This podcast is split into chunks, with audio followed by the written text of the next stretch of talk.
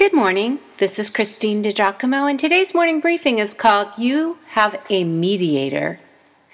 If only there were a mediator between us, someone who could bring us together. Perhaps that thought has run through your mind as you looked at your teenage daughter and thought, We are not even speaking the same language. Then again, perhaps another strained relationship is uppermost in your mind work quarreling adult siblings over your aging parents' care or estate. A mediator is all about conflict resolution, and truly, his services can be invaluable, saving folks time, money, and heartache. A mediator can act as a go between in matters of business, divorce, child custody arrangements, and even healthcare issues. But the fact is, it was not a frustrated parent who uttered that first statement, nor was it a husband wondering if his marriage could be saved. It was Job. What he expressed was true.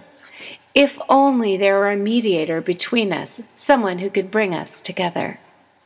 In his trying situation, which only seemed to go from bad to worse, what he needed was a way to go directly before God. The entirety of the Old Testament was one collective sigh, expressing a desperate need to get to a holy God. God knew that need, and God Himself desired intimacy with the crown of His creation, mankind. You see, reconciliation began in the heart and mind of God the Father as soon as Eve pulled the forbidden fruit from that tree in the garden.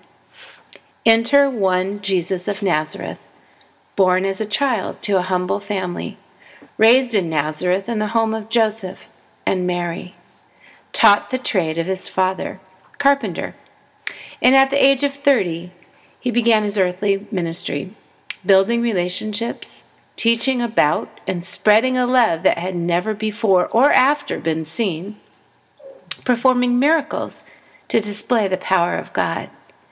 And then, when they could not shut him up, the Jews silenced him by demanding that Rome order his execution. But it had all been planned from the start. Jesus had been born to die.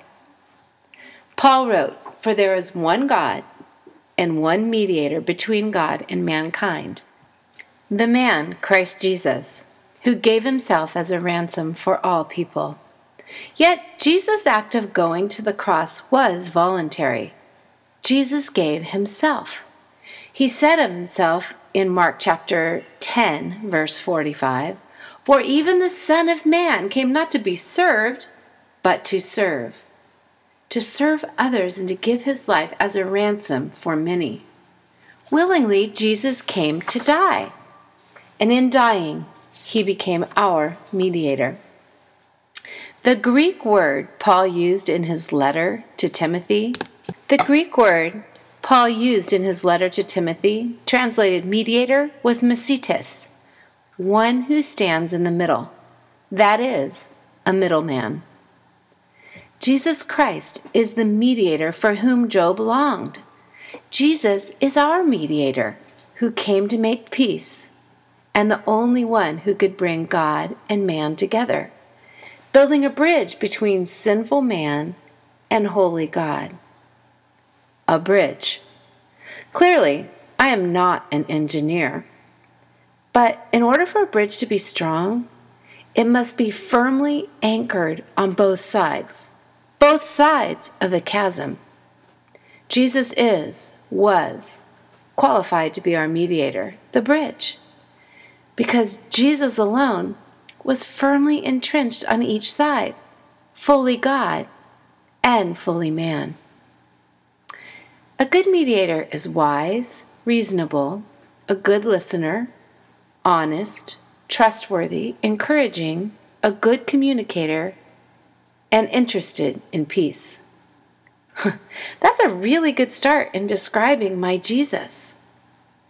But then, my Jesus currency is love. And my Jesus was willing to pay the penalty I deserved when I was found guilty.